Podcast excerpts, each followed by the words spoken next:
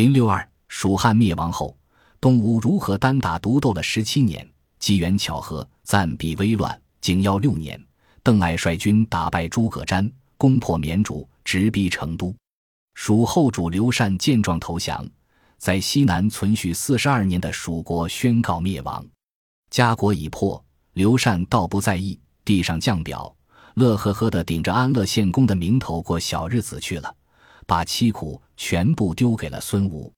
本来面对国力强大的魏国，吴蜀自觉搞了个松散联盟，勉强维持着三国鼎立的局面。魏大举攻打蜀国时，吴国还出兵救援，又是攻魏，又是走水路入蜀。结果倒好，援军还未赶到，就等来个蜀主刘禅降魏问治，也只能作罢。吴国此口寸当政的是孙权之子孙休。孙休是吴国第三任君主，也是历史上口碑最好的一位。孙休一看引颈受禄不如主动出击，派遣盛曼将军向西进军，说是救援，实际上是想偷袭永安。也怪吴国运气不好，此时镇守永安城的是蜀汉旧将罗宪。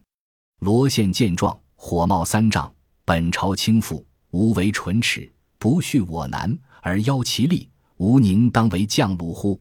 意思是你这盟友不来救我们，还想趁机捞一把。反正蜀国已亡，我宁愿投降魏国，也要和你们战到底。后来魏将又在蜀国故地争权夺利，自相残杀。孙休瞅准时机，派兵增援，意图拿下蜀国。罗宪面对来犯的不协，陆抗依然面不改色，坚决拼死抵抗，没有让吴军进城。没过多久，司马昭派胡烈前来协助罗宪一起击退了陆抗。对此时的吴国来说，时机已去，出兵成不成功还是后话，如何保住自家基业才是大问题。毕竟三国对阵变成两方对垒，更别说孙吴的国力差了魏国老大一截。正是这时，孙休也走完了自己二十余年的人生，驾鹤西去。外有强敌虎视眈眈。那时国君心丧，交齿发生叛乱，一堆烂摊子交给谁呢？历史选定了孙浩，孙浩，孙和的儿子，孙权的孙子。本来孙休有儿子，孙浩早早被送去封地，怎么也不可能有帝王命。偏偏这孙浩与乌承令万威交好，后者极为看好孙浩，没事就和当时的丞相濮阳兴和左将军张布说，这两人一合计。太子和诸皇子年龄还小，内忧外患，不如就让孙浩坐上皇位。就这样，永安七年，孙浩即位。这位被选中的统治者做得如何呢？根据记载，当政早期，孙浩干的像模像样：好出力，伐幽赵，恤市民，开仓廪，赈贫乏，可出宫女以配无妻，禽兽扰于院者皆放之。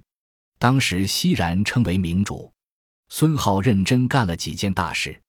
首先是清除权臣，寻了个理由，把扶自己上位的濮阳兴、张布杀了。这虽是残酷冷漠，但也实现了正有己出，改变了孙权去世后皇权旁落的政治格局。手握大权，顺利亲政后，孙浩开始整顿朝局，找人为国卖命。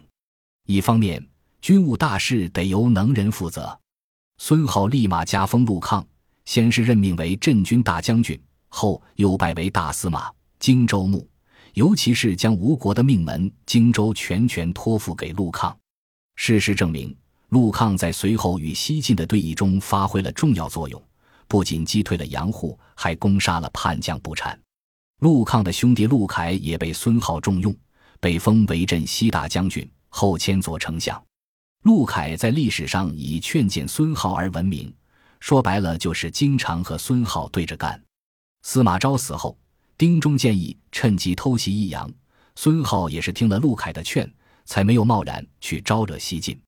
搞完军务，孙浩也没忘记整顿文官队伍，他挑选有识之士充任常侍，专门让他们发表批评言论。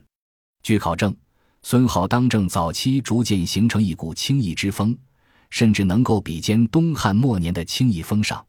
正是在这段短暂而宝贵的时间里，东吴的朝堂没有经历过多动荡，人心暂稳，为其政治生命的存续打了一剂微小的强心针。